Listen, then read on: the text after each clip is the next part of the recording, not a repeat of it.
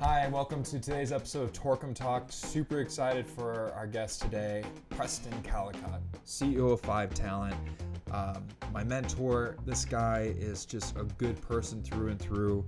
Uh, so involved in the community here in Bend, from opportunity knocks, looking forward, now for OSU Cascade, Central Oregon Business Planning, Cascade Business News Advisory Board, uh, OSU's Cascade Collab Advisory Board, the Bend Chamber, and that's just some things that he's on the board of. He's also in the Bend Livability Project, um, Discover Your Forest, uh, Summit Robotics, Opportunity. I mean, it goes on and on and on. I could literally just list it forever.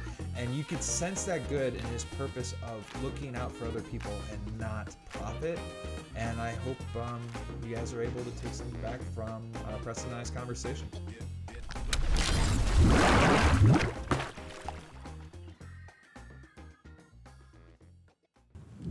Preston, you um, have been a uh, excellent mentor to me, unofficial one, but uh, what? Where is official mentors? Is there official mentor sign up? I don't really think so, but you've helped me a lot over the years uh, build Mazama to what it is, and thank you for that. Um, and you basically have i'm fascinated with the way you operate for a couple of reasons um, one you've had a lot of success so um, and failures. And failures. So but over the years uh, serial entrepreneur starting failing with businesses succeeding with a bunch uh, you were telling me times back when uh, just tons of money was coming in and you were kind of realizing that that's not really what it's about which that's the second thing that i'm fascinated about is i truly believe you when you say that. Um, I don't believe everybody when they say it, but when you say that, uh, I see it not just because you're saying it, but because your actions. So the amount of community involvement you're in is um, uh, too big to list. Uh, I listed it before the podcast, but um, and the amount that you end up helping other people without expecting anything in return.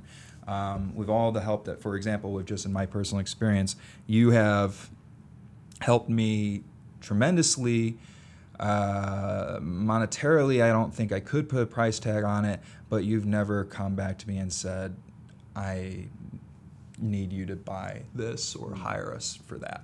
Not even close. right Yet we have collaborated sure on stuff, and I've given you business and vice versa, but it wasn't. It wasn't even because there was like, oh, I owe this guy. It was more because I was like, I know that you do good work. right and the same here you're the right fit Mhm. right so um, Anyway, there wasn't a question there, but was getting asked. I'd like to start with. Um, I want to try to get in, help people understand how you think the way you do. So, when you, what was the first business that you were involved in or owned? Not involved in, but the first one you owned. the first one i owned Mm-hmm. um, uh, shortly after college when i i was hired by hp and i had a you know pretty good success run at hp and i had some funds and i started a bunch of companies at that time which was Okay. mistake number one Mistake number one is accepting funds. Uh, no, uh, creating more than one company. You know, Oh, okay. Uh, I had the Callicott Cattle Company and a recruitment company and a software company. A cattle company? Yeah, I, I don't even go there.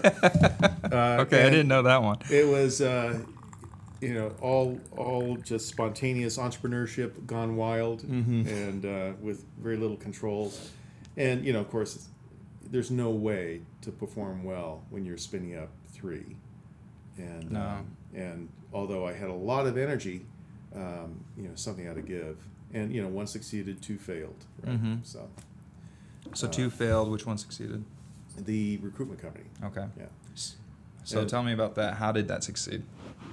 it actually uh, took off, and it was a consultancy basis, right? So Mhm. it was, uh, it wasn't anything that was going to be an exponential growth rate of any sort. I sold it to my uh, first wife for a buck. Okay. So she she took that over. Um, yeah, so that was you know that was a lesson learned is focus early on. So when you focus on the recruiting one, like what was what would be like your as you put your business superpower in that time? Well, it was all relationship. Everything, um, everything that actually succeeded is where relationship uh, was at the top of the game. You know, so even at, you know previously, uh, my success at HP, AMD, and Price Waterhouse, you know, Mhm. to an extent, were all based on uh, building relationships and you know the entrepreneurial out of the box bull in the china closet as well, which Mhm. is uh, great for startups and not so great for established companies with processes. But um, yeah, relationship. That was it. So, um, if I'm an aspiring entrepreneur, um, or somebody that just got in the game, and I'm operating my business out of my house, and I maybe I went as far as making the big business plan and all this sort of stuff. Um, you say relationships, and I think, okay, how? Like, where do I, where do I start on building relationships? Sure. Well, you, you, you start by not selling. Hmm. You know, Explain as you, that. As, as soon as you For me start too, the yeah. sales process, Uh-huh. Uh, uh, you've screwed a chance at an authentic relationship.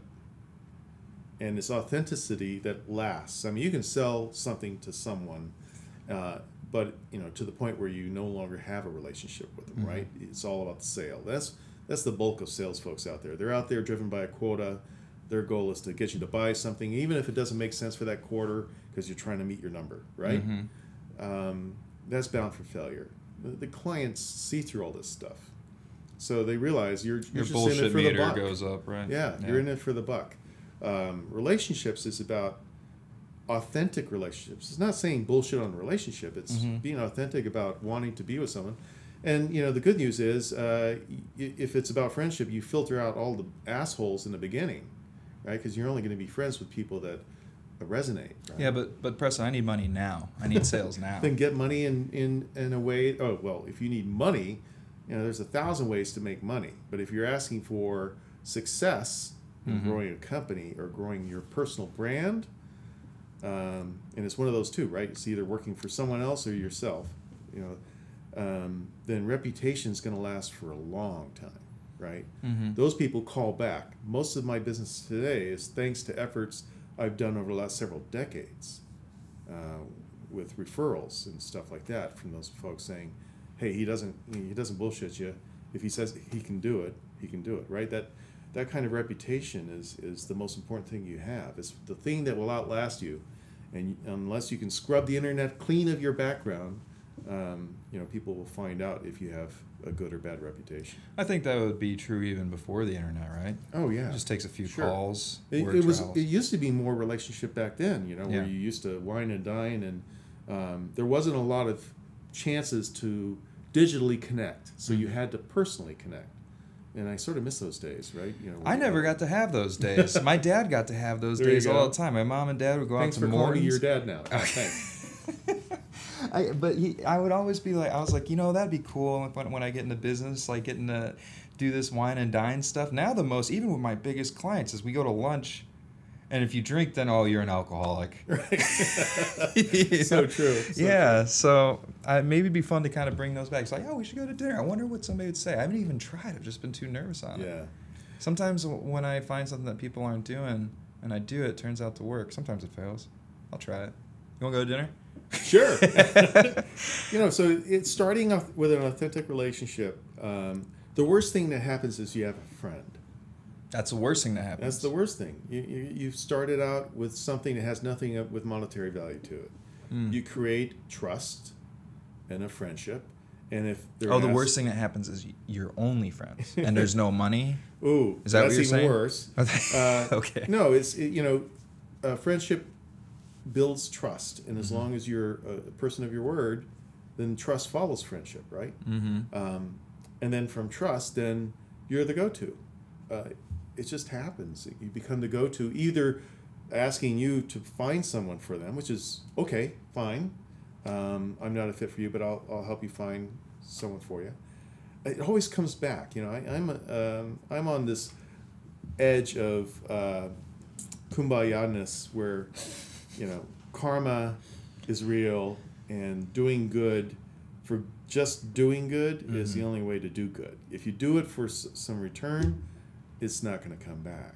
You know, it's selfless sharing, it's selfless friendship gets something back. So in a way, uh, karma, which I think is starting to be like accepted a bit more, I look at it as a little, a little differently now as I continue to study um, different books instead of business Mhm. books into more um, philosophy based stuff. Um, just dove into Buddhism last night. and I'm like, wow, this is some crazy accurate stuff. That's I just I, don't, I can't really talk about that because I just started. But I digress. Karma seems just by the definition that I hear a lot, like do good and then you'll get good in return. Just sounds selfish in its own right. No. Well, what you just stated though is doing good to get good Mhm. isn't the goal. But isn't that what most people It's- think of as karma, or is that just a misperception? Well, karma is about impact in your life, and you know, good karma may look bad to someone Mhm. because it's coming at you to solve a bigger problem than you have in the moment, right? So that's Yeah. the mis- that's the mystique of it. You may lose your job, but it's because karma was opening up an opportunity for you, but it Mhm. doesn't feel like good karma. So it's. Um,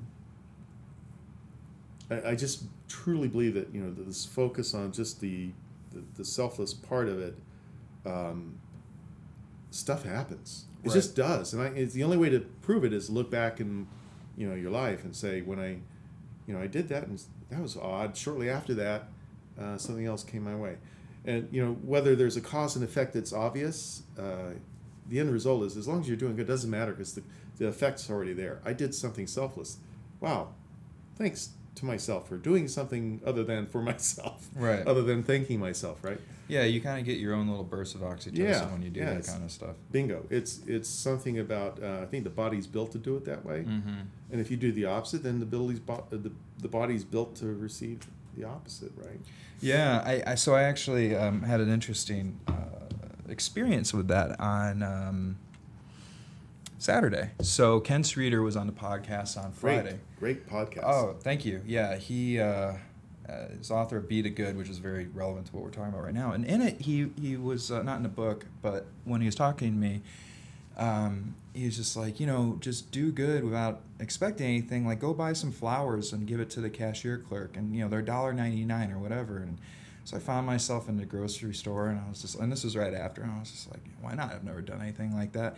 And so this was what was screwed up about it is I looked at the flowers and I couldn't find a $1.99 one he was talking about. the cheapest, the cheapest thing was $5.99, Uh-huh. and I was just like, I was sitting there just weighing the pros and cons, and I decided to do it, and it was a little weird. And I put it on the thing, and I was like, okay, what are you gonna say? This lady, what? Just give it to her and see what happens.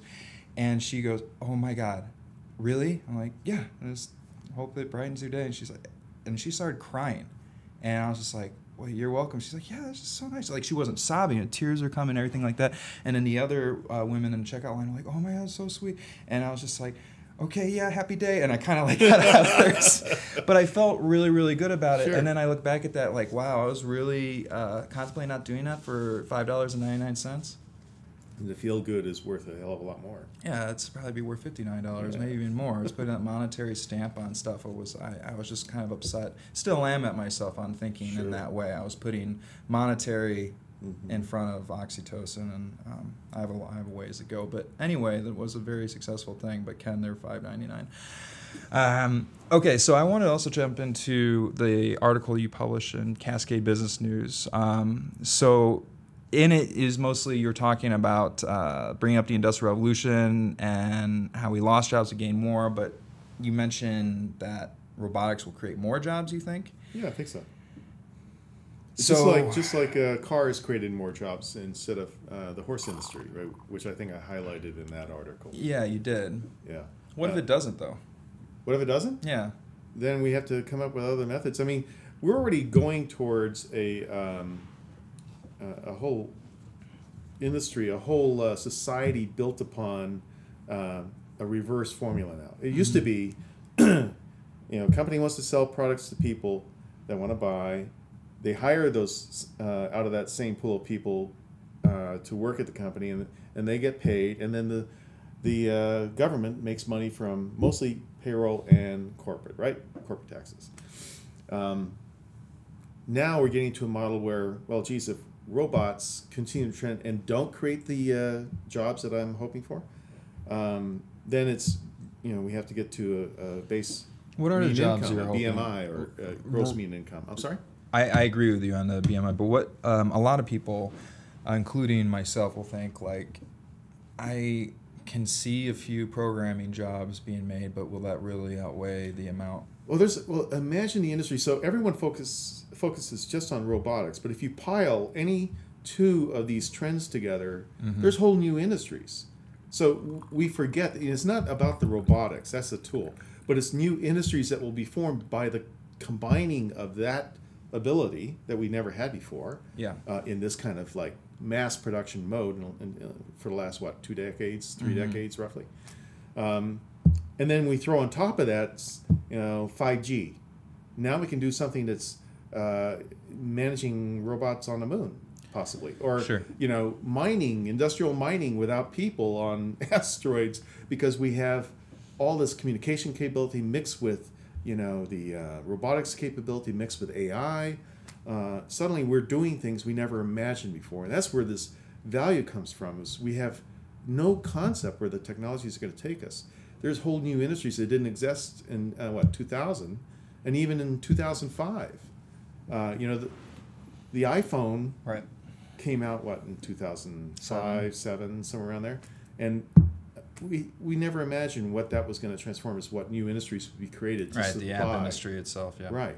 So it's the same thing, and and it, the more of these layers. But when but when the iPhone was coming out, you didn't have people saying like that's a thing that's going to destroy so many industries. It was more people were seeing the creation of it. Absolutely. Where with automation, the problem that people are having with it, um, and I, I, I I'm I'm But by the way I'm going to talk. I'm going to be devil's advocate there. In this I'll argue that the iPhone killed a lot of companies. Well, sure. I got. I mean, the cell phone itself killed uh, the landline, right? Well, think about all the devices that it carries that we used to buy and carry with us in our bag, and we used to have bags to carry it all, right? Right, calculators, yeah. you name it, pens, paper, you know, whatever all those items were, day timers, et cetera, et cetera. Mm-hmm. A lot of those industries are, you know, a fraction of what they used to be. Yeah. Um, you know, pens. To this day, I, I, I'm, I can count the number of times a week I actually touch one, and it's mainly to sign checks. And that'll be gone soon. Yeah. Why are you signing checks? You don't have direct deposit? for Oh, sure, we do direct deposits. Some checks because people refuse to accept things like that. So Oh, really? I don't have any of those. Yeah, we have we have uh, things that we have to sign checks for because they won't take it any other way. I know. So you know those those industries all died, and we haven't calculated what you know that loss was from the iPhone. Mm-hmm. But you know every app that's added for nine dollars and ninety nine cents that replaced something that cost fifty thousand dollars before to implement, uh, and you you take one micro share of an application versus buying the application. Each of those industries or companies are, are you know phasing out, and something new is happening Right. on massive scale. Right. This is a this is a much larger scale. You're, you're not talking about okay, let's look at some calculators or pens that could be going out or like paper, which is enough that you're you're disrupting basically the office supply business. Right. What we're talking about right now is disrupting everything. Mm-hmm. Right? Like every, like truck driving. Uh, there's uh, I forget which European country is uh, now looking to use AI for judges. Like we, they can view it better apparently. Absolutely. Um, uh, obviously, the surgeon one's been talked a lot. I mean, just looking at um, AI already and what it's been doing to uh, tax planners, like uh, the rise of TurboTax Yep. and H and R Block is just like, okay, this human model doesn't really work. We need to be going towards a TurboTax method, otherwise we're going to be smoked. Um, and so you can start seeing how that can be a bit of a concern, especially, I mean, the one that gets brought up a lot is like the trucking industry. So there's 8 million truck drivers out there and they make between like 45 and $120,000. Ah, and there's 40 million males, mostly males, um, that drive something for a living, not just trucks. Mm-hmm. Right. 40 million. So taxi, Uber, Name it. and by the way, Uber and Lyft, why are they partnering the lobby for uh, autonomous vehicles? It's not because they're looking out for all their human drivers. They're like, Right. oh, we could find a way to not give them, to not cut them in. That sounds great. So you have all that, and you can you kind of see where the other viewpoint comes on here, right? Like, well, what if it doesn't? And then the other, the other thing that gets a little scary about this whole thing is when you have, um, uh, did you watch Musk on Joe Rogan? Uh, Elon Musk. Mm, I don't recall. So there's a snippet of him. Um, the whole conversation is like four hours, but uh, you could find online. The whole thing's pretty uh, fascinating. He is a pretty socially awkward guy, but boy is he intelligent. Um, I don't agree with his business practices, but I digress. He there's a 25 minute clip about him and AI, and basically he was going around um, for years uh, lobbying to Congress and businesses, governors, presidents, met with Obama, all telling them like Slow down. slow this down Yeah. and nobody listened to him nor is and trump just signed um, something basically progressing ai Mm-hmm. um, and you can't really fault trump or businesses too much at it because across the bigger pond of the pacific you know china is not letting up and neither is russia so it's basically like who can get this power they, first they built a city for AI, right? I didn't know that Yeah, there- there's a there's a complex where they've hired, um, God, what was the number? Ten thousand PhDs. Last I heard, it's probably a lot more than that now. china we're talking Yeah, about russia Uh, China. china and have designated you know an area uh, within a city as the AI, you know, uh, city, Mhm. and they plan to dominate, and they will. I mean, they are uh, on a on a map to far exceed us um, on AI. Yeah. You know, they are they're the first that did quantum communication link uh, for security between the satellite and the Earth. They they uh, are not wasting any time, and we are. We're wasting a lot of time right now, and we're not funding federally like we should be, uh, like we used to, uh, to propel just raw research in that kind of category. We need to up that pretty dramatically. So, in order to compete with China, and so here's the thing: I agree with you, but this is what Musk is warning about. Oh, sure. He's just like you're gonna once you let it out of the box, once you let the genie out of the bottle, it's too it's already late. out. It's already out. Well, you could That's argue that with uh, yeah, you can actually. Uh, I've heard people, futurists or like people in AI in this field, talk a bit about the argument that it is already out and it's corporations and there's algorithms within corporate, like current corporations today, and the algorithms that are built in them. Basically, humans are in them as like like holding positions, but they're made to make money, and that's what the algorithm does. And so the algorithm has these huge corporations like we just need to make quarterly profits, and that's what it does. And in the case, a lot of them destroy the earth, or get people killed via pharmaceuticals or whatever. Sure. Yeah, it, I, I totally agree with not only him, it was Bill Gates and uh, people like uh, Stephen Hawking, Mm-hmm. Rest his soul, um, that were saying, hey, this is going way too fast. I tend to be the optimist on this, is that, you know, sure, there will be massive disruption. You know, going back to the car, Yeah. uh, when it went from 8,000 cars to 20 million over a period of just a, a decade, and the same thing uh, a little over a decade. And, and the horses had the opposite. You know, there were 20 million horses, and it was you couldn't find one on the streets of New York after 1920. It Right. was really hard to find a horse. So, uh, and that was massively disruptive. I mean, all the industries that failed, uh, you know, just just like we're seeing J.C. Penney's thanks to uh, e-commerce, uh, all these kind of stores like that. yeah. Yeah, they're all failing because they haven't changed the model, or their models are totally outmoded, and there's no way to save them. And that's the other big thing is corporations are so invested in their models, even when everything's pointing to death.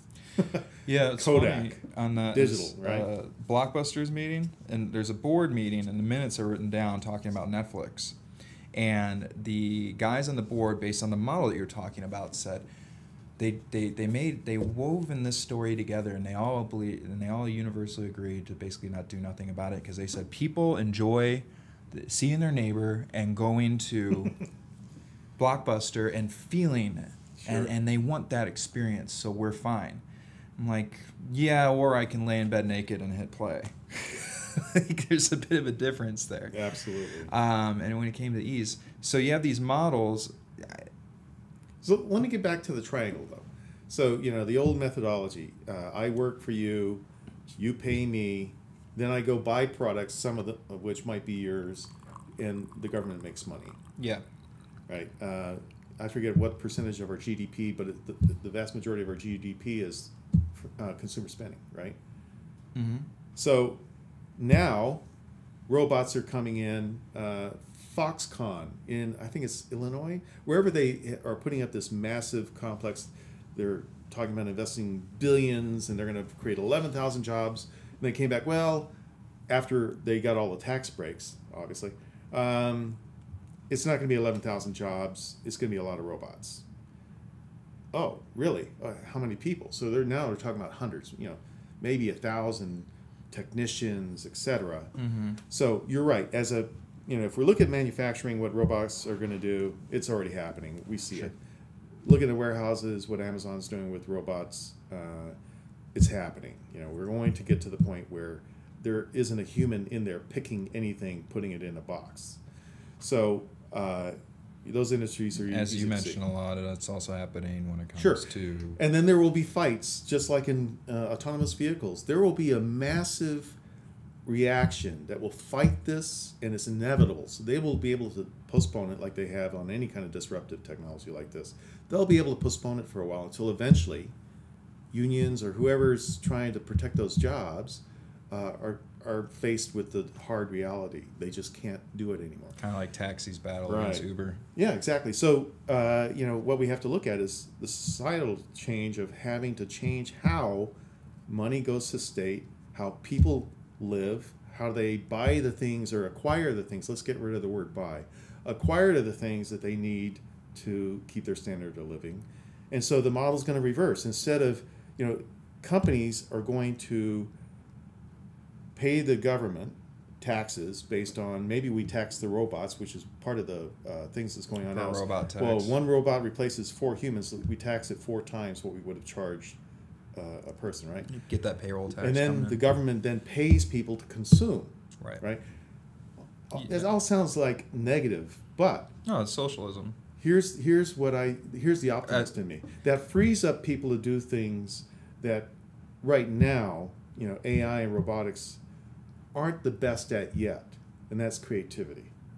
We're going to open the doors for those people who have been stymied with eight-hour grunge days, working at the same place, and coming home and feeling exhausted to do something creative. The worst case is they sit on their ass and they play video games. Best case is they realize they, they're free to go do something that really calls to them art, science, research, whatever it is, create objects, create companies, on and on and on. And so my hope is um, that a large part of the population rises to the challenge and yes, takes that 70,000 or 80,000, 100,000 they get from the government and does something with it besides, you know, spending it on objects to put in their homes. So that's and then that- you know it's this layering though. It's the layering of everyone focuses on one technology. Does that bug you though? What you're saying? I mean, because you're uh, you've made all your successes in a capitalist economy, right? All your monetary successes. I, I don't think there's any. Uh, it. I think it will free millions to do capitalistic things, Is it took you? creative things, Right. capitalistic things. It, creativity to me is, you know, in in my form, uh, is business. That's my creative outlet. Mm-hmm. For others, it might be art or something else. No, I'm. I, I understand. I, I'm fully with you, but I was just wondering, like, when you when did you start thinking this way? When because it, it seems that you go from, and this is actually I'm not gonna play devil's advocate anymore. This is the way I've gone to thinking too. I'm like, there is no slowing this thing down. There isn't. yeah. So how are we going to get the government and our society ready for it to flourish? You know, we could either be like um, the Terminator one day or like Star Trek. It's really up to us on how we end up adopting this thing. Mhm. So when did you start thinking in this way of uh, bring it on, let's do it, let's do it in this way, and it'll be great, as opposed to we have to learn how to see the other viewpoint, which the majority I think is on, which is we have to stop this at all costs, which I think is futile. I have to say that uh, you know I was involved in uh, at the Advanced Technology Center at Price Waterhouse, you know, decades ago, and you know they were doing research, uh, neural network programming, on and on and on, Mhm. very early on, and it was nascent. Uh, so they had the uh, understanding, but they didn't have the processing power or the bandwidth to put that out into the world. That was the biggest limit. Is you had to do it on these massive systems, but getting it piped to someplace to have any good was, uh, you know, the cloud wasn't uh, really there at that time. You know, it was pretty early on where we- we had to do the uh, phone connect to make an Yeah. internet connection. So um, What, what the technology didn't get uh, the, the technology wasn't there to really make AI happen. So it's been a long uh, cycle until all the other technologies could catch up Okay. right? bandwidth technologies, on and on, processing power, memory, storage, on and on. So just that's like today. So if you look at what we have, we have AI, robotics, we've got 3D printing, all these different things um, that are trends. If you look at each one individually, you know you can see the narrow impact. Like robotics will replace manufacturing folks, right? Um, AI will replace uh, white collar analysts sitting at desks collecting information and processing data. You know all these kind of things. But if you layer AI with robotics, with communication, with power, where we can have uh, serious power thrown up pretty quickly in remote locations. I mean, it opens up a phenomenal amount of ideas about what we can put in the middle of Botswana, Mm-hmm. right? Um, at price points that constantly are dropping exponentially, right? Power is dropping exponentially, everything is, right? Cloud costs. So I- see this uh, opportunity and putting a, a device that is Star Trek, the communicator, in the hands of over 5 billion people now. Right. We're pro- projecting within a, f- a decade or so that 7 billion will have one. That, Yeah, there's like uh, a- African towns that have smartphones that don't have running water or Oh, yeah. electricity. They're still carrying solar water from the river, yeah. Yeah. So it's that kind of leap. Um, in the article, uh, I talked about the impact that most of us don't even think about. And this isn't my or- original idea. I follow a, a guy named Peter D- Diamandis at Singularity University. And Oh, he's actually involved with Elon Musk, with SpaceX, and a few other things. He's a uh, one of the folks that I follow. And he- he talks about this and, and accessing genius. And, and so I went and did some research. Well, how many geniuses do they predict are in the world? There's 30 to 40 million of them. Problem is, most of them are born in huts in northern India or Borneo. And so they're this brilliance. Imagine Einstein being born on an island in the Philippines with no power. Yeah, no, Yeah. edu- no further education to push them. Exactly. Uh, so with the phone, connecting these folks and actually giving them enough stuff on the phone itself, Well, as long as they have the internet, I think it's right? Yeah. They can research, they can engage, they can socialize, they can promote their ideas like never before. So we had this unintended consequence that makes me very pos- uh, optimistic that, geez, one man, Einstein, mm-hmm. Look what he did to change the world positive and negative. His his discovery was neutral. It's our choice of what we do with it. And that's the same thing with robotics with 3d printing with uh, crispr and dna you know it's our choice of what we do with it. That's the moral and ethic part that everyone's worried about. You know, who's going to build that into the robots and who's going to cheat and not do it? Right? Yeah. so that that's the pessimistic side is, is it's not so much about our uh, humankind uh, adapting to these technologies it's adapting to the ethics and morals that go with these things to make sure that systems don't do things that we don't want them to do Well, if they're programmed to Like just to make kill. money, or yeah, ki- I mean, but a byproduct of just making money could be absolutely yeah Instead kill, death. I mean, it is already like pharmaceutical companies. They literally uh, budget in when they launch a new drug for the lawsuits. Right. It's like a it's like a line item P and L with marketing expenses like lawsuit expense. So like yeah, you'll probably kill like 10, 3,000 people, and here's Mm-hmm. the class action, ca- um, class action, and then we still make a huge profit. Sure. That that's true. So and that's because it's designed to make money. until a machine shows up, which, by the way, all the elements are getting close to this. A machine that shows up that says it's your personal doctor machine that sits in your home, that knows your DNA Mhm. and pinpricks to find out what's going on, like me right now with allergies, and it d- does all the diagnoses and comes up and spits out a pill for me, right? And the, what the charge is is no longer on the pill; it's the machine Mm-hmm. that makes it. And then you add the base ingredients and out comes whatever you need. So it's, I, I can see a future uh, where this technology, as it leaps forward and leaps forward, leaps forward, uh, these industries like pharmaceuticals uh, will be caught off guard when systems can process solutions that are tailor made to a human so that it doesn't kill me Don't you think? pennies. I mean, with the so from our conversation, it seems like UBI, universal basic income. hmm Do you do you see it as being like really one of the only answers with all? I, I don't know how else to get uh, to get around it. The you know, everyone's freaked out about socialism, socialism except it's democratic socialism, Uh-huh. and we already have socialism. Most people don't see our tax basis as socialism, which we build roads for everyone, not just for you know Tom, Dick, and Harry. So uh, it's this uh, this idea of getting paid f- for doing nothing. Well, no, actually, there's a purpose. You need to buy things because if robots replace everyone, then and no one's there to buy, then you know everything crashes. So Sure. The incentive for a, a consumerist economy like us is to pay people to buy things. Uh, hopefully, it means pay people to do things. uh, I want to twist this: do things that are out of the bounds of technology. Thinking new thoughts, cre- writing new uh, books. Hopefully, lots of science fiction writers, because almost everything comes out of science fiction. It's all been, you know, uh, written about before. Uh, open up the imagination to human capability of imagining us uh, expanding beyond the galaxy.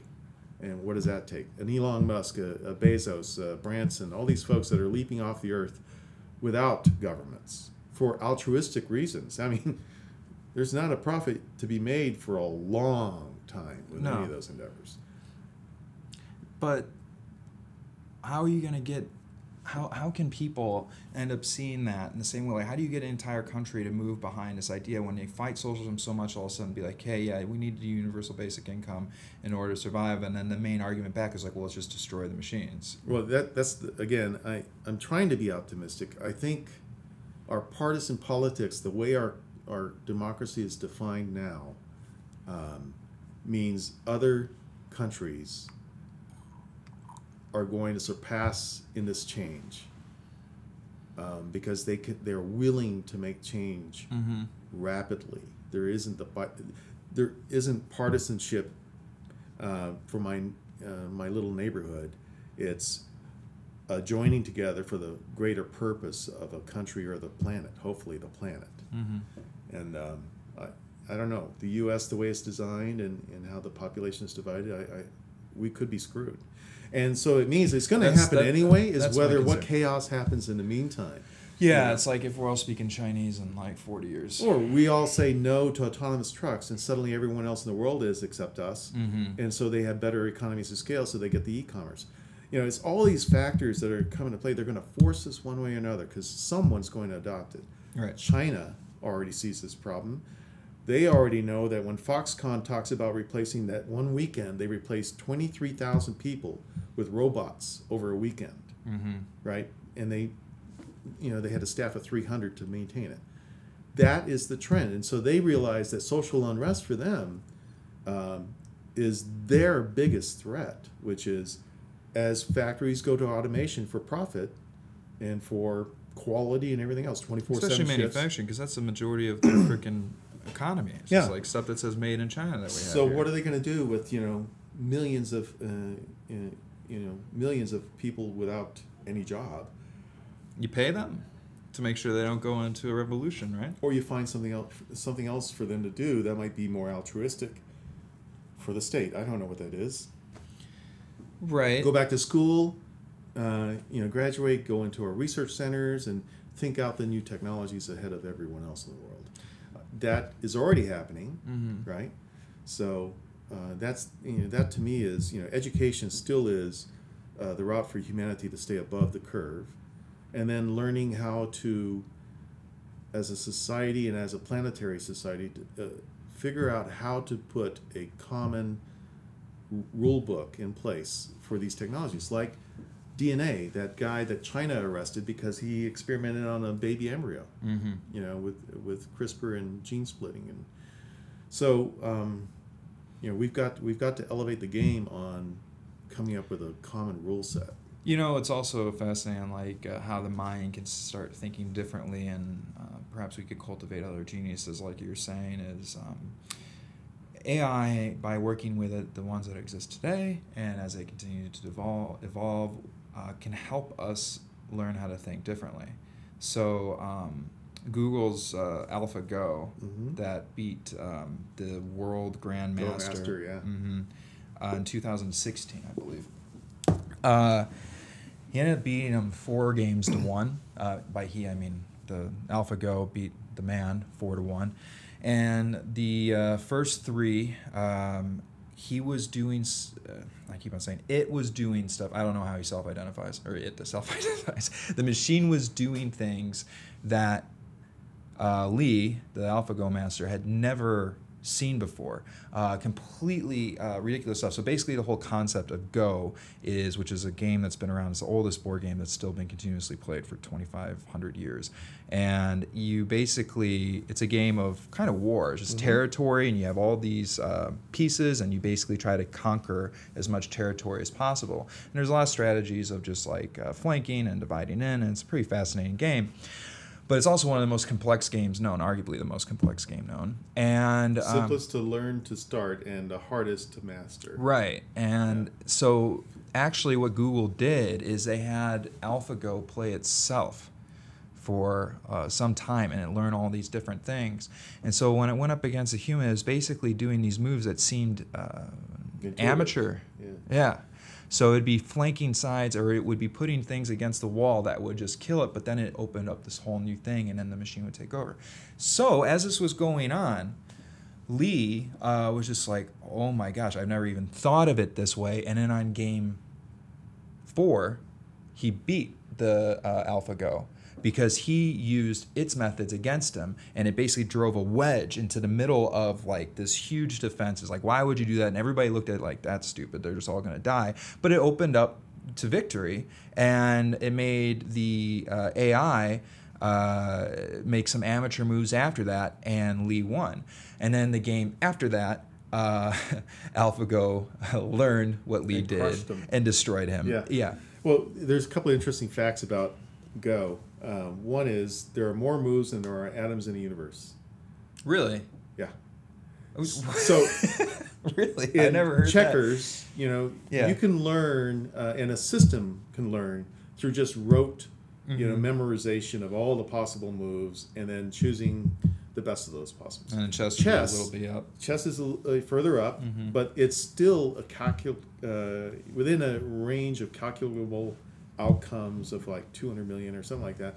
And then you talk about Go, and there are so many zeros that follow it, it's impossible. So what when you talk to Go masters like Lee and others who play the game, it's intuition. Mm-hmm. And so when you know, the, But the The- intuition, the argument is that uh, you have an intuition of feeling on how things are going after you play it so many times, and you just kind of have an, an idea and you kind of see it. But in order to actually compute up to 50 moves ahead, which is what AlphaGo is at least doing at that point, like perfectly, uh, as far as minds that we have today, it seems to exceed them, unless Sure. there's a baby in um, uh, Africa that is a genius. So Lee said in that uh, uh, interview about his experience with AlphaGo was that you know he, he is uh, he f- felt like he was playing God, playing I didn't hear against. God. Oh, playing and against God. Okay. His moves, Lee's moves, Mhm. must feel like an ant's moves. You know, kind of feeling uh, with God. It's Mhm. that. Uh, you know the the ability for AI to build its own algor- algorithms. By the way, it built its own algorithms to the point where the Google researchers uh, couldn't figure out exactly how it's playing because it's billions of calculations that go into the algorithm. So it's literally would take us hundreds, if not thousands, of years to go and analyze see how one game. Yeah, you can see how Musk is like you're letting the genie out of the bottle. Right. On the other hand, that means that this we've, you know, we've created something that's smarter than us, and isn't that the goal of parents? Is to create kids that are smarter than us anyway? So we have created something substantially smarter to the point where, uh, what we have to instill now in all of the, you know, embedded chips in these AI systems is a sense of morality and ethics, and that even though at some point uh, it would look at us like ants Mm-hmm. uh, in what we do. It looks like it has some intelligence, but you know, if I step on one, what you know, it doesn't change the universe, right? Yeah. That somehow we have to keep that embedded. That uh, remember to you know respect your masters, Well, I learned even like, when you're smarter than your masters. yeah after studying how those games went with AlphaGo, I saw a um, a uh, some good from AI when when there's nothing but bad press. I'm like, it can all of a sudden teach us a different way of thinking. As Sure. this guy who's been playing all his life, all of a sudden tried different things that he never did before even thought of because they just seemed foolish. But it opened Mhm. up different stuff, and he ended up beating God in that third game. That must have felt Sure. pretty awesome, and then get destroyed the next because he learned what he did, and that was the end of that. And then Google, with um, Google Translate, Mm-hmm. uh, is an example of you know uh, an, an intelligence doing something extremely good, uh, which the researchers didn't understand until they saw some patterns. That was like, wow, what's going on? I think they brought out some, brought in some outside folks, maybe from a, MIT or uh, I can't remember the story exactly, and they mapped out what it was doing, and essentially it, it came up with its own meta language that it was able to translate any language to any language. Really? So, uh, so that's awesome. So it can now ad- adapt a new language extremely quickly Mm-hmm. um, and start learning very, very quickly based on this meta language it created. Yet, if you ask, you know, anyone how it did it, we have we have no we can't follow all the decision uh, decisions it made along the way. It's billions of them. So, it created on its own for greater good. Sure. And then you have, uh, but then you can understand just from our conversation here over the past two minutes of the, the so many algorithms and moves and calculations that the programmers didn't even know what was going and, on. and have embedded bias. Right. Of course, because how could you not? You have some sort. Even when you say you have to put in morality, well, morality changes amongst different cultures, yeah. right? There's an underlying human constitution of doing good, but people skew that for different ways. People justify to themselves why it's good for the end goal to be money. Sure, it's good Right. for me versus this is good for everyone. exactly, but if they justify to themselves that it is correct, and if they truly believe that, they're going to code it in there, and they might think they are completely good, and just most of the time they always do. Most people think in all their decisions they are correct, right? Mhm. It's just one flaw and brilliant thing about humans. So you kind of understand through our conversation here that uh, if you when Musk is saying with you gotta watch it, the look on his face is uh, one of sincere um, concern as he's talking about this, as he was trying to lobby, uh, talking about the genie coming out of the bottle. And he started to mention, like, you know, these calculations, it's, it's, it's far, like, these algorithm changes, like we were talking about, um, if left unchecked, could end up doing, could just basically end up hitting the singularity. And we're not even quite sure what that can end up being. But if it ends up being bad, it'll be way too late way Sure, too late because there's nobody regulating it. And uh, he brought up the example of seatbelts. So um, when cars first started coming out and people were dying all the time, uh, it took 10 years for the government to approve seatbelts. You had the auto lobbyists all uh, pushing against it, pushing against, saying it's safe. And then finally it came together after all this stuff and uh, they, they put in seatbelts and saved tons of lives. And I think everybody could agree that seatbelts was a good idea. That took 10 years after it was already a problem. Mm-hmm. So now, once AI is already a problem, it's like that's when it's too late. You're making all these calculations that we're talking about where you can't even follow it, and it's 10 years later. Yeah, good luck. Yeah, yeah, I agree. And you know, another thing to look at, although talk about controversy, uh, let's look at a technology like even guns that have been around for a long time.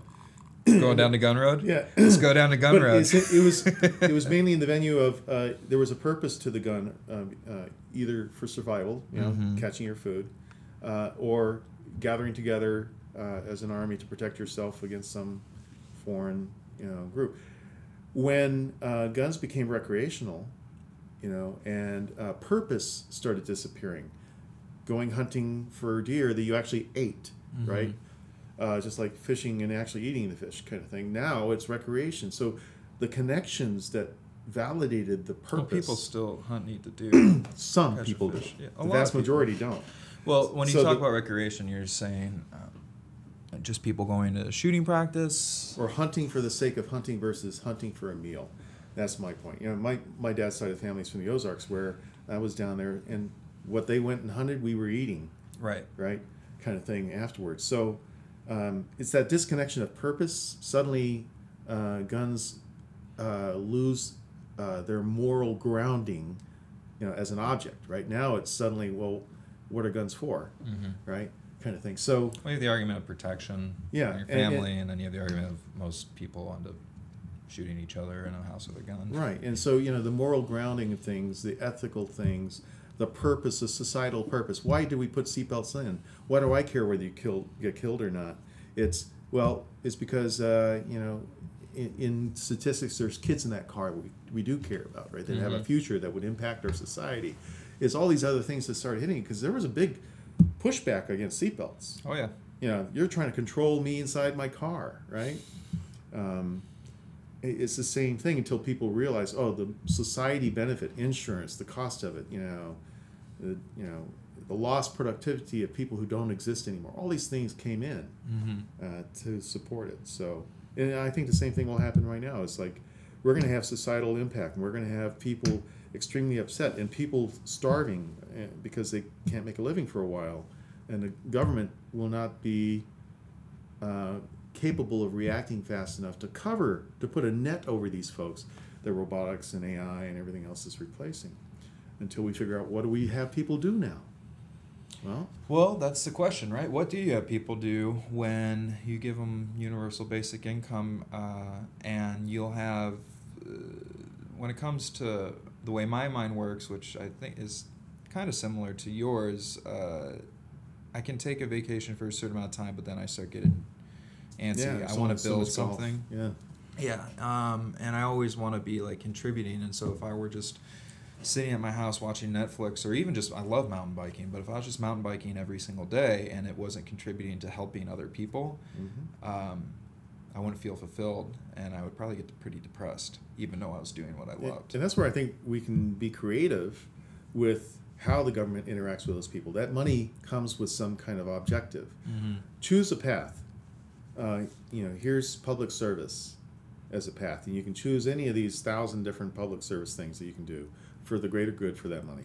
Here, here's a create, you know, creativity.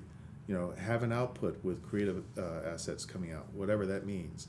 Uh, research, you know, um, all these different categories that we could actually incent people to say, well, if you go to uh, a university to, to get an advanced degree in something, well then, you know, we'll give you an extra 20000 or an extra 30000 to cover those costs. To pivot a little bit, um, you were mentioning uh, putting in ethics and morals within to the machines and whatnot, but not even talking about just the, the laws machines. of robotics. Yeah, but, but but pivoting from the robots a little bit, um, do you have any core philosophies that you basically operate off of? Sure, but I have a convoluted uh, sense of uh, philosophy. So you know, they're they're chosen by a variety of different things. Uh, you know, uh, my life path, my business path, my faith path. You know, mm-hmm. all those things intertwined to come up with my own unique set. Right. Um, so mine's. What's Preston's unique set? Uh, it, it, it's it all boils down to doing the right thing, mm-hmm. and it's a people use it all the time. And the question is, do they follow it? You know, it's like do the right thing, um, think beyond yourself. Um, you know, uh, do it or, or, get out of the way. Mm-hmm. So once you decide to do something, you know, with uh, Yoda, do or do not get. You know, there is no try. Mm-hmm. Um, and I love Lee Iacocca. You know, lead, follow, or get out of the way. Mm-hmm. So, um, what about for those people that would ask, well, what is the right thing? Well, you got to come up to your own framework. I tend to be, a, is it a libertarian? But, but basically, is um, uh, no one can tell me how to think. I have to get there with you. So telling someone to do these are what are right mm-hmm. things, and some things we all agree on. You know, don't steal, don't cheat, all the kind of basics. But sure. then right gets to a very esoteric level of you know right in what circumstance you know uh, right in my life right in whatever. And I, I have a hard time t- dictating to others how they should live a right life. Mm-hmm. um, but if it doesn't resonate and and in the society you're in then you, chances are you're probably not doing quote the right thing. And in some cases it needs to be a disruptive. Like um, example is you know everyone says well geez you know our city you know it, we don't need outside thought you know society itself within our little town can come up with what's right and wrong. Well, that's how the South felt back in the 40s and 50s. Sure. It took an outside force saying, "Hey, you're wrong." Right. And even though you're the vast majority, we're going to shake it up and tell you it's, you know, the universe knows this is wrong. There's certain things the universe uh, just compels people to realize is wrong. Um, how do you how do you deal on a daily or weekly basis when um, going into business or personal life? Uh, somebody that um, is basically portraying uh, arrogance and um, and they're looking out for themselves, and it's just very very obvious as to what the motivations are. Mhm. Um, how do you deal with that? Well, it depends on the circumstance. If it's, you know, they won't gravitate to being friends of mine. Sure. so, you know, on on to me the most important thing is uh, I can I there's billions of people I can select who um, I look up to, who I mentor, you know, on and on, and who I work with, Mm-hmm. and who I do business for. Um, and so, you know, our company has its own rule about no assholes. We don't, you know, we want folks that play right, you know, do right, uh, because it could affect the outcome of the project. Sure. Right. I mean, so we always are looking at, uh, you know, are these the kind of folks that we would like to play in a sandbox with?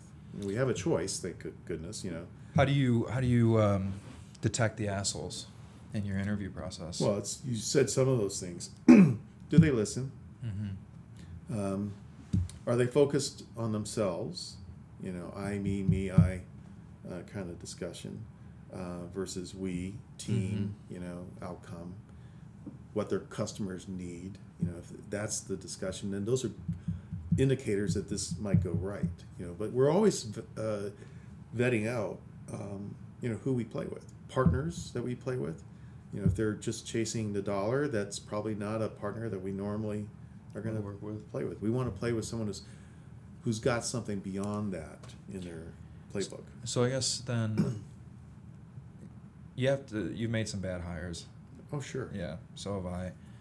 Um, how I do you deal? some- How do you deal with one of the people that I was just kind of talking about that that person who's not the fit for the business, um, but they're they're in, they're in now.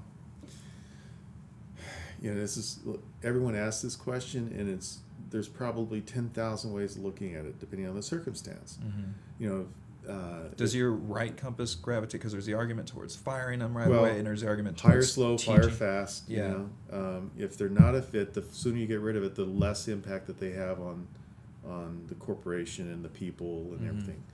Um, and, but in some cases, they're super critical, and you're weighing, oh, geez, you know, I, to replace this person uh, is so disruptive. It could get us off rails, and yet, I, you know, that allows me to accept these behaviors that I don't want. You know, that mental math that you're doing, it's hard for anyone on the outside to really judge what's right in that moment. Sure. Typically, you'd want to start either figuring out a way that this person can change, which is Mhm. typically not, and then an exit plan for them. So it ends up positive for both, right? Um, and then specific to Bend, since we're talking about hiring, a question just kind of popped up in my head is, um, we've talked about this, and I'd like to get your two cents because I think the last time we talked about this was probably a year ago, and it's um, uh, Bend was a place of uh, companies that really looked out for each other. I still kind of see it like that, but I do see uh, where you're coming from when there is some more sniping of talent from one another. Uh, sniping of clients from one another is something that Mhm. uh, I've dealt with from time to time, um, where I actually used to not. Um, do you see a way of writing that? Or is it just a thing that happens when a town gets bigger? I I believe that there's a way uh, to build culture uh, with For a city or a town? It doesn't I mean, matter for a whether city it's or a- a, a business. Whether it's a city or a business or nonprofit or whatever it is, I think it's the same formula. And that's the hard part is um, remembering that culture is not static, Mhm. right? And that's hard for people people who move who were born here have an idea of what culture is. Right. People who moved here 30 years ago, 20 years, 10, 5. Well, people each- don't like change, right? Right. Yeah. So they all have their own perception. Actually, most of the people who are railing against that I talk to about growth in town Uh huh. are the ones who've moved here most recently in the last three years, That four are years, that are against it. that are against growth Huh. because they're trying to freeze what they think Bend is, and Yeah, you get just can't do that. You No. can't freeze anything. You, you, It's you like freeze it, freezing you AI. die. Yeah, exactly. So, uh, so everyone says, "Oh, the culture is bad." It says, "Well, you know, culture is constantly evolving. Uh huh. Are you participating in its in its evolution or not? Or are you static, sitting in a house complaining?" And so, to me, culture is about activism. Getting involved in the culture creates the culture, and it's Mhm. always evolving. Um, and you know, and you're the poster child for that. God, I, I would hope that so I'm in that stuff. group of folks that are doing that. You absolutely are. Um, and I think a lot of people end up looking up to you in that way, and uh, more people need to be doing that, including myself. I get involved in the public a little bit, but compared to you, uh, I'm not even a blip on the radar. So I think we can, I can learn from that, and like, hey, uh, I don't, I'm not somebody that has a "Bend sucks, don't move here" bumper sticker, and I won't be. Um, the town's growing, and I think that's great for multiple reasons. Um, what I would like to see uh, with my you know old man hat on, like oh, we need to stay like this, is I I, I do appreciate uh, the business culture that is still here, but I just sense it changing. changing. Well, and that's the same thing. You know, um, up till about five, six and that's years just a ago. culture of do like not don't don't screw other companies like you know what I Right, mean yeah because they're people they're not just companies like people are behind that so The idea is to impart on uh, what hundred some odd thousand folks we have today, um, the sense of uh, unified culture, and that you know it's still, no matter what size we get to, it's too small to do something bad Mhm. in town and think you can get away with it. You know, when the town was fifty thousand when I first moved in, um, most people who moved in moved in with a purpose, lifestyle, and then they either brought it, built it, right, or worked remotely. One of those three options were the only options in Bend. sure Um, there were very few jobs to take. You created them, basically. right And that entrepreneurial spirit is what or you could be a realtor or you could be a realtor. and and that entrepreneurial spirit is what really resonated uh, for a long time until about five six years ago when people actually could move here for a job, and that changed attitude to some extent of, well, you know, Right. uh, what's the ecosystem like? You know, uh, can I get another job? Where most people moved here and said, okay, I'm moving there because the lifestyle, and now I got to figure out how to make a living right right? So uh, we're still we have that massive halo of that entrepreneurial spirit of build it, you know, bring it, etc.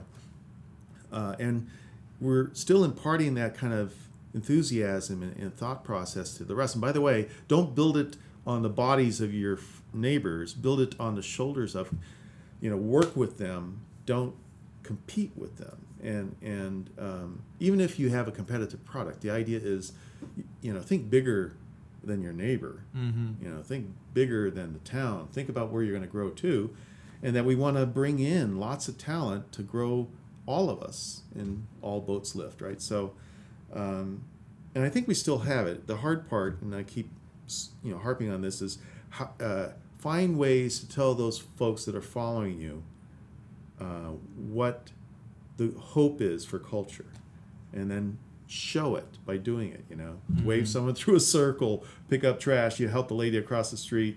Uh, what I do a lot is someone calls me and I don't have a job. I call. I don't let them just, hey, sorry. No, I, I call around and I see if I can find someone Mm-hmm. to listen to that person because we want those folks coming in. Um, yeah. Where does uh, the where where does somebody start on getting involved to the degree you do? I'm sure you know plenty of areas that can use some help when it comes to whether opportunity knocks or the list goes on and on with you. But Well, there's more uh, nonprofits in this town. If you want to start there, yeah, then uh, you can shake a stick at. Uh, at last count, it's over a thousand or something like that in, Mhm. in Bend metro area.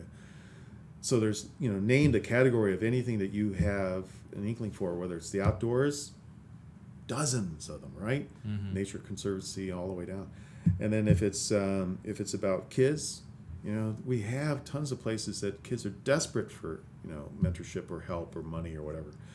And, and then if it's really, you know, not your gig to do nonprofits, that's fine. Then, you know, there's plenty of businesses that need help. Mm-hmm. Mentoring, advising, getting on the board, uh, finance, you know, whatever it might be.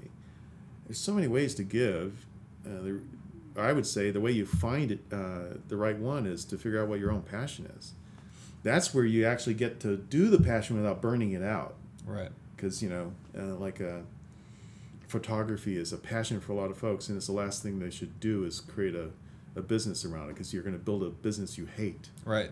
right? Yeah. And that translates back to your own love of photography is because it's not no longer about expression it's now about paying the bills Right.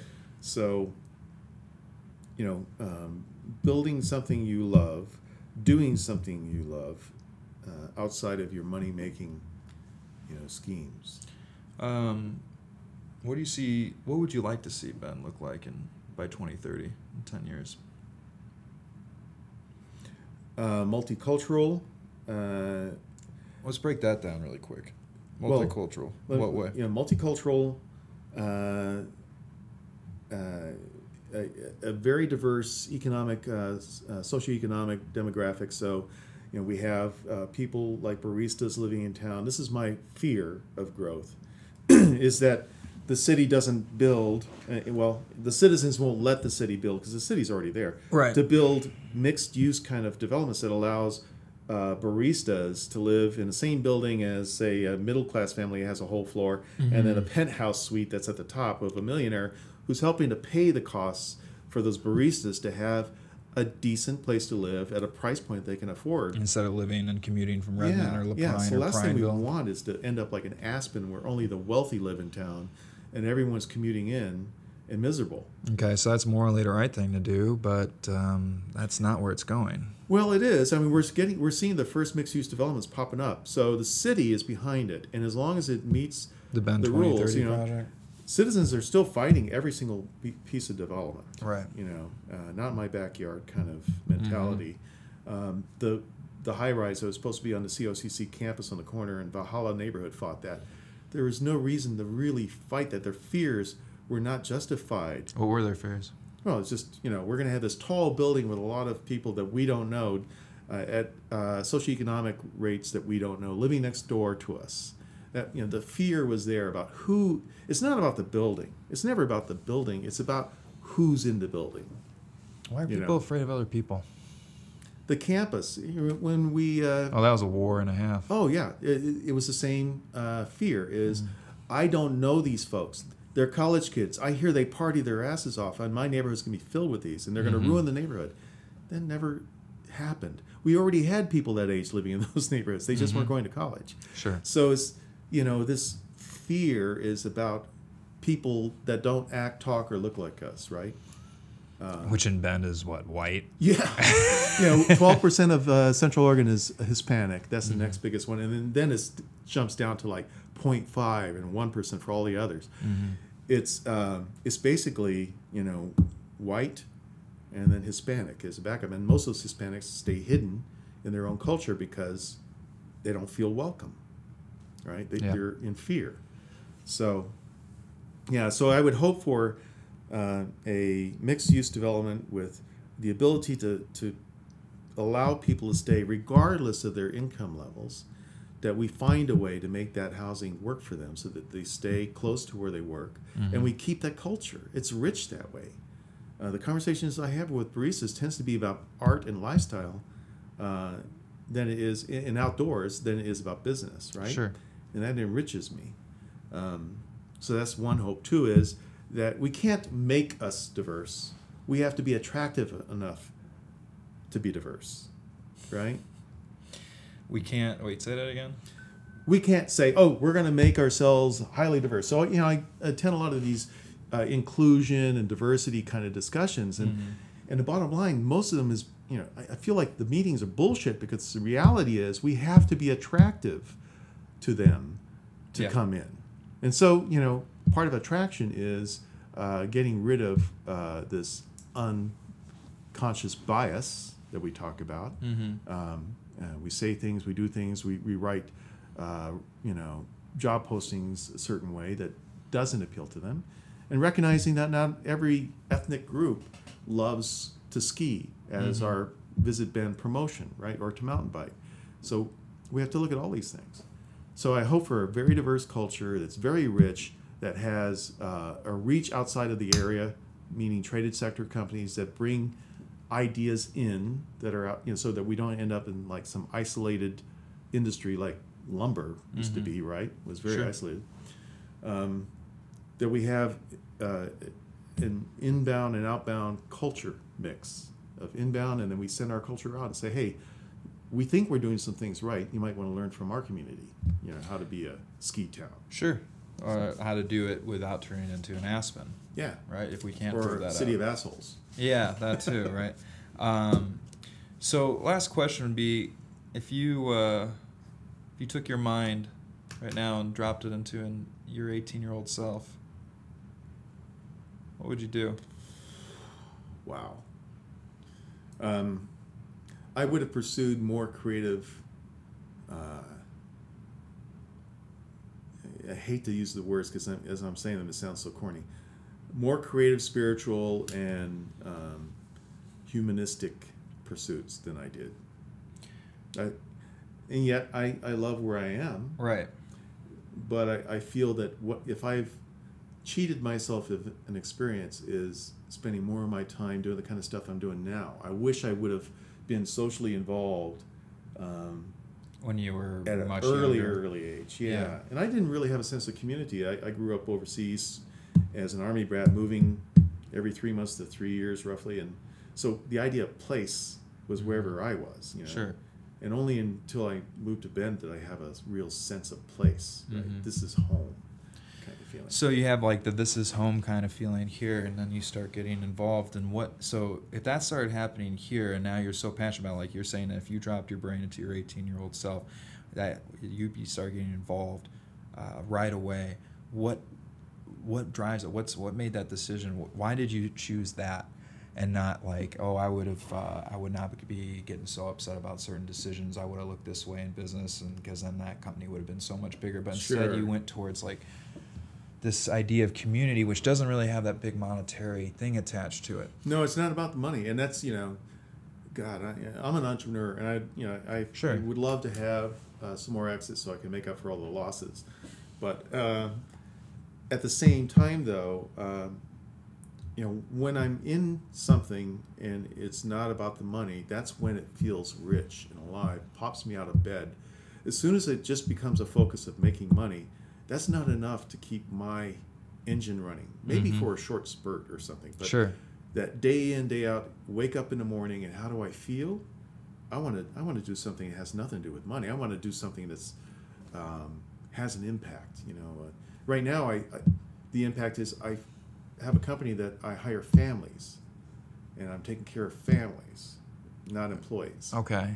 and and so I see that as uh, part of my personal mission is you know growing a company for the families that you know work with us um, and it's definitely you know uh, family what happens in the home affects work and vice versa so So are you talking about that for Five Talent?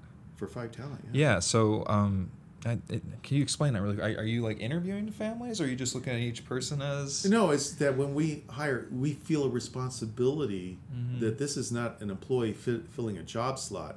This is a, a, a human with a family and lots of things happening outside of work. What if they And have a ton of build a- potential and they don't have a family yet? Either way, Yeah. either way, it's you know whatever is driving driving them to happiness outside. We need to not be a barrier to it inside our company, right? Right. So flex schedules and, and if they, a lot of what our folks want is to learn things, which we push.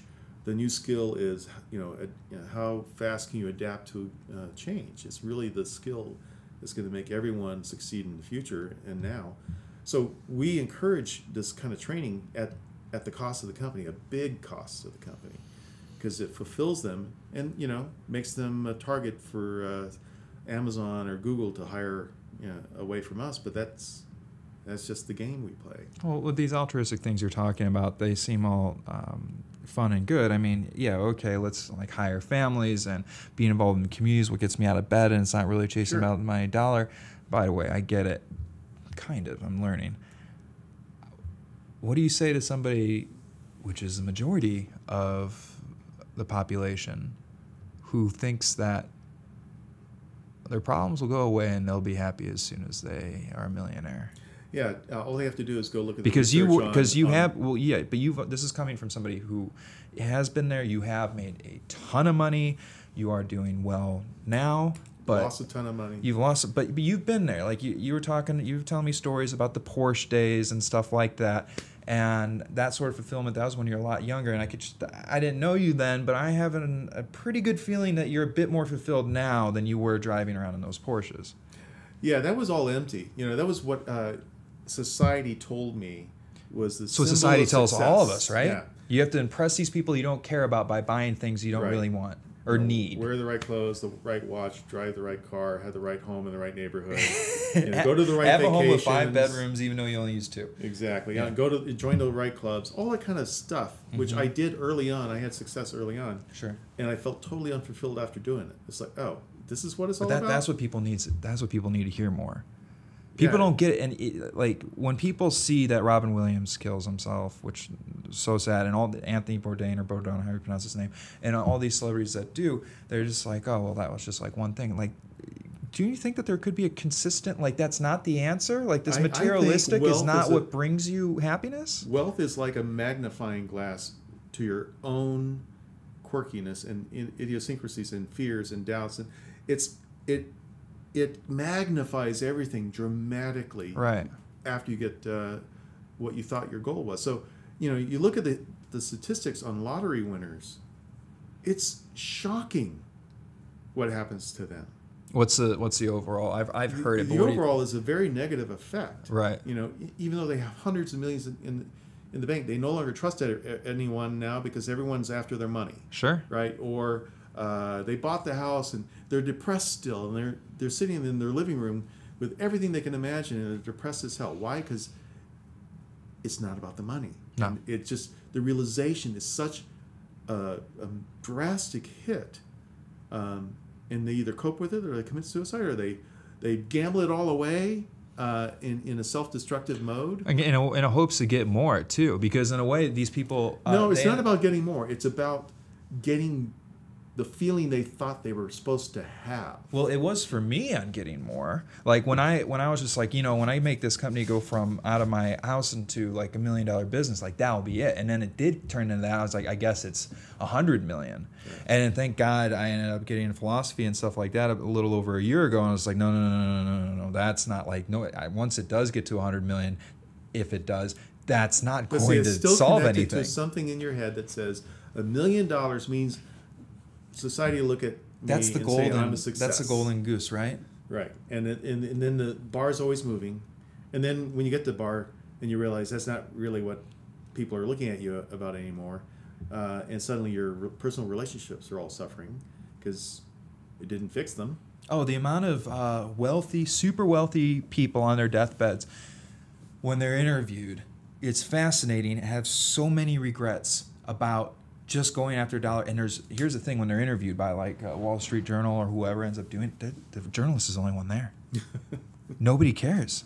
They were just looking after the dollar, and what are they saying? I regret that you're really the only one here, and I just went after this dollar, and nobody's gonna be at the funeral or anything like that because that's what that's what you cared about. When Right. when what are we really? We're social beings. We're supposed to care for each other. This underlying human constitution that I believe out that goes beyond any sort of country borders is just do good to others. Not because it might come back to you, just because it's the right thing to do. And if it does come back, good for you. But if it doesn't, you feel great anyway. And there's something that happens even with the first time, if you consider it a first, the first time you do something good that's outside of yourself and truly selfless, uh, you either feel, you know, you'll have that euphoria and then the realization of everything else you haven't done that way. Right. And it's like Pandora's box. Once it's opened, you can never close that box again. The realization hits and either propels you towards more positive actions or What made yours open? when I, I had early success and I sat uh, on a yacht uh, off Boca Raton with a bottle of champagne and went, "This sucks." that that's when it hit me that I how did I end up here? uh-huh. And I'm about to get divorced. My life sucks. I'm on a yacht with You know, I don't have kids yet, which I wanted when I was 18. Uh-huh. all these things that it was like, it was such an empty feeling that I could have gone one of two ways. But that's the dream. What you're just talking about. That's what everyone dreams about, Preston. Man, if I that's you. That's Yeah. you. But if I had it, that would be great. I would have all these models around me. Life would be good. it's like, you know what it's like? It's like uh, saying, I'm going to get to the ends of the earth. And you keep going around the globe and realize there's no end. And just you, you get to a goal and there's more and more and just, you know, a vicious circle. And I, I, I just, uh, not that it has made me, you know, um, materially wealthy. I am not wealthy by any stretch of imagination. I pour all my effort and money into building this business, right? Mhm. So, you know, most entrepreneurs are like ranchers. We're cash poor and, and asset or company rich. Right, right. So, and uh, that, that would be where I would be as well. But um, that's if you define wealthiness in the, in the monetary sense, because you are wealthy. Oh, And and, people- in all the other ways, I feel blessed. I have a, a wife that loves me and I love her. Two kids that, you know, are But that what I consider built, they built their heads right. Uh, and your community involvement, basically. Well, that's enriching because I see stuff happening right. that later on I go, wow, you know, I think I remember doing something that helped that, and that's that's rewarding to go, wow, we have a campus here, we have whatever it is that's happening that I did an extremely small part of, but it feels good, you know. And uh, what you end up getting from that is you have this entire town. Basically, um, if you do care about this, that's one way or another. To, I think that's one other conversation. But you have pretty much a whole town. When I mention your name, it's nothing but positive. I've never once mentioned your name like, oh well, you know, one time. you know, I'll tell you a story about Preston, which it does happen with other people. I know it happens with me, um, and that's something I need to overcome because, uh, as you said, when you open up Pandora's box, you look at the way you were operating before. Sure. And so when I opened up mine last January, I look back and I was just like, oh, the arrogance was so full. So, um, So my demons come out, you know. Yes, I, I- and I appreciate the comment. I, I feel that when I'm, you know, on purpose, uh, on track of doing good without reward, that's awesome. But at four o'clock in the morning, I still will wake up with nightmares, my fear about failing, because you know that's still my, as far as my pattern, when you say failing, failing in, in is business, whatever I right? think in that moment. No, failing in all sorts of things. Like, you know, as a parent, I traveled for seven and a half years every week down to the Bay Area when the kids were young. I feel like a massive failure. It took a massive realization to say I'm going to commit career suicide and you know stop working in the Bay Area and do something here. Right. And it was career suicide, pl- pulling myself out of the ecosystem that I was getting known for into a place that no one knew me. You can't fret about the past though, because there's no change. Oh no, but the fear is always about, you know, is that clock in my head, uh, which is my demon, and it's not a good thing to have, is did I do the right thing? Am I doing the right did I say the right thing? You know, it's, it's I, I, think that's no a much better demon than most people. Well, I don't know. So, you know, I had no stage fright, but I had stage regret. You know, when I get on the stage, you know, I, I feel confident I can say and talk and, and and then afterwards I overanalyze. Did I did I do it right? Did I say it right? Did I did I do it from ego? Did I do it from purpose? You know, all these kind of things that operate in my head because I'm constantly re- reassessing myself to make sure I'm walking my talk, Mm-hmm. and I hate it when I find when I don't. And so you do find out you don't. Oh, sure. Yeah, I do too. Yeah. Yeah. I actually was doing it in the beginning of this podcast. I don't know if you noticed, but like basically in the beginning, like we were going and I was just like, well, let me tell you some things that I know. And I was just like, what the hell are you doing? Beckett, this is a guy that you're just trying to do that because these cameras are on. This is not a normal conversation you have with Preston. And I just kind of realized, I was just like, God, you arrogant son of a bitch.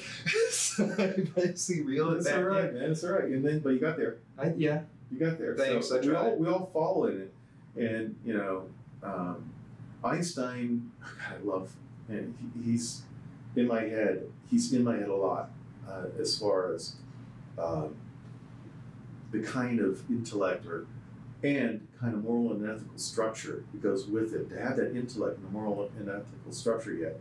And yeah, he, he, there were things that I found out through reading his autobiography. Or dating biographies. marrying his cousin. Yes.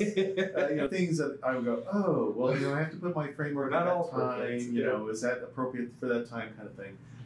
But needless to say, this man was conscious about his impact for good and ill, and he worked on that impact. Um, you know, he always tried, and yet he, he things would come out because of his background or whatever it is that he would regret later. You know, and he had discoveries that he regretted, right? Yeah. Uh, Uh, especially about the uh, E equals MC squared Yeah, I was say he regretted that, nuclear power Yeah. positive, nuclear bomb negative. Sure. And, and the negative outweighed the positive in his head. And he said, maybe I should have been a shoemaker. I think it's the famous phrase. Yeah. You, you know, the thing about I understand how he sees the negative in it is because he saw it used against uh, you know Japan twice. So you used to be like, oh, this is the way of the world now. But uh, look what ended up happening in the long run, right? So those were dropped at forty five, right? Mhm. Maybe I'm off by I think it's forty five. Um, and so now we're going on basic math is sixty uh, years later. Um, and it hasn't happened again. 75 years? Is it 74 75? Oh, yeah, yeah, it hasn't happened um, again through war, but it happened for a lot for research. They were exploding bombs all over the earth and in the water and in the ground and above ground, in the air.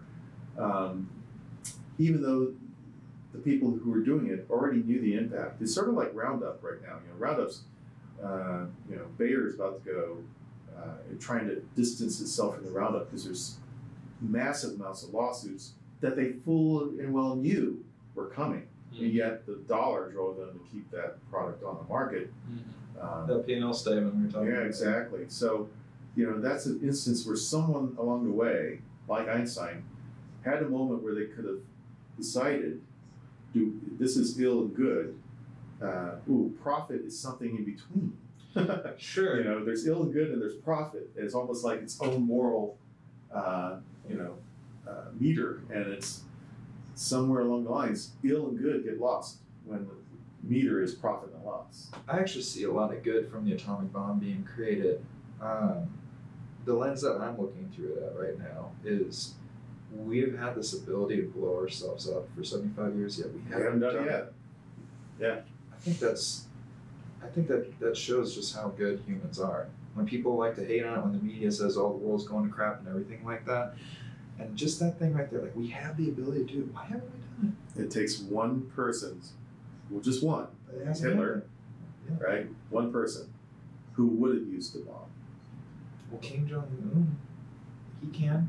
Right. So we're on the And our- verge at any moment where, uh, in the heat of self, you know, reflection, they feel that the best thing to solve their problem is, you know, shoot a bomb.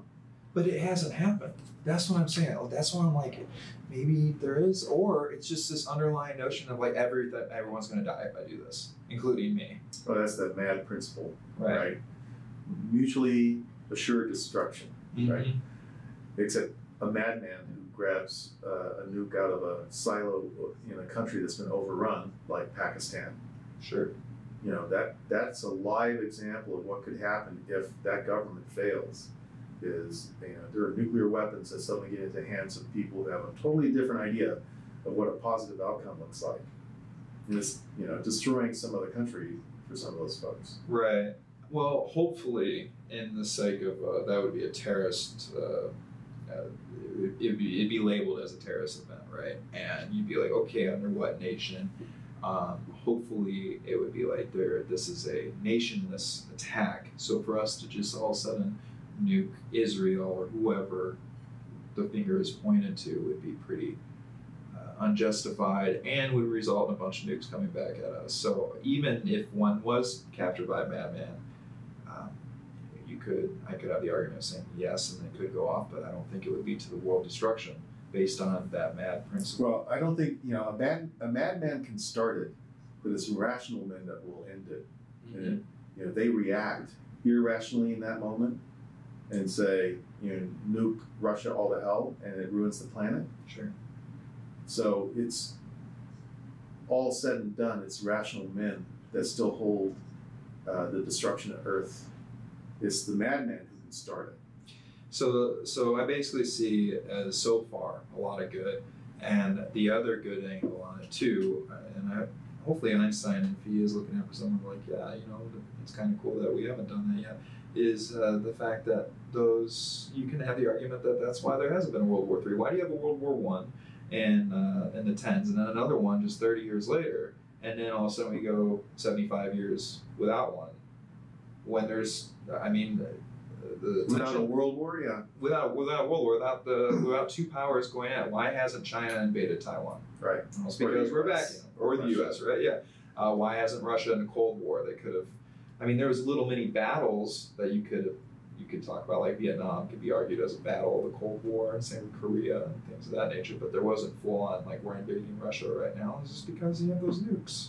It's like uh, I remember uh, Reagan uh, standing in front of the UN, and he had this comment that sort of flipped a lot of people out. Says, you know, it would, uh, wouldn't it be great if some unseen force, like aliens, attacking our planet, forced us all to forget about nation states and, and focus on common good, you know, common enemy or common good. Oh my gosh, that would be very good. I was actually just having a conversation about this with one of my buddies. I was like, you know, and I was just thinking, not on a world sense, but on our nation sense, we need that. We need something. to get us out of our, you know, hyper focused, you know, local, regional. I need that road built in my district, so I'll pass legislation makes no sense. Yeah. You know, I, I need to keep myself elevated in the party, and although ACA, my own family's benefiting from it, I'm going to kill it because the party wants it done. You know, it's Yeah. all these kind of things that people are weighing constantly that This- have nothing to do with the reality of doing something for human good. Right. And the severe divide that's happening right now with people in their own echo chambers on social media and everything is Oh, just yeah. getting worse and worse with the left and the right just getting further apart, not agreeing on anything. I was like, man, we could use some alien invasions. exactly. An outside threat. Yeah. Well- or you know, the opposite of an outside threat is an outside goal, which is what Elon and you know. Um, Hey, so there was some. I um, okay. So going on that really quick. I don't Yeah. want to rant for too long, but um, I'm a little upset with this whole notion that's going on. I didn't vote for Trump, but I do notice he's done some good things, and I hate the notion where the media is saying everything he's doing is bad. And so one thing I did like about the moon race is it basically brought us all together to be like, that was pretty cool that I got a guy in the moon. And I was like, we, I was like, we need like another like moon thing or an outside threat, something like that to help bring this country together. And Trump because you know what? We're going to bring in contract work between Blue Origin and SpaceX and whoever wants to throw their hat in the ring to get us back to the moon by 2024. And just everything was negative. New York Times, Street, everything was just, well, well, big waste of money, anything like that. It's like, why can't we just be like, yeah, it'd be really cool if we went there and saw like, and like brought new technology. Like Musk would love it. And be like, yeah, get there and see what's going on. Start like harvesting who knows what because we only went there like four times. sure. And I think that's what people lose sight in the press included. that They're in the moment, Right. right? It's a disaster in a moment to say that because gosh, healthcare fails them. Kennedy, when he said go to the moon, uh, created a government agency that then created so many spawned technologies that we wouldn't be here today with what we have, even cell phones, right? That was all satellite driven kind of stuff, right? Uh, without that kind of let's let's get to the moon when we couldn't even get off the freaking planet uh, with a rocket. So, uh, you know, I definitely believe in moonshots or galaxy shots or you know whatever you want to call it. Um, if we reach for the stars, we get to the moon. If we reach for the moon, we get in orbit. So it's as as big as our goal gets, the further it drives us to succeed. We probably would never get to another galaxy in any of our lifetimes. Right. But if we say we're going to go to another galaxy, it propels everything to beyond where we would have imagined anyway. Even if we fail, we're beyond where we imagined. gives us yeah it gives us like a goal of coming mm-hmm. together and being like and root and just have a, bit- a bit of pride and you know Yeah. first the moon then we get to mars and we start figuring just what what what's there to find out there? It's a great unknown, one of the last frontiers, right? That in our oceans. Yeah. So I I don't know. Like I- again, the guy says a lot of mad stuff, but um, he has done some good things, and it's just like, can we get behind America a little bit? And what's it going to take to people to have a sense of like pride again? I don't know if it's possible the way we're going, but Yeah. Well, I don't know if it's possible, but we should strive for the impossible anyway. yeah, right. Yeah. And that we'll be talking forever. So, cheers. Thanks for coming Cheers to you.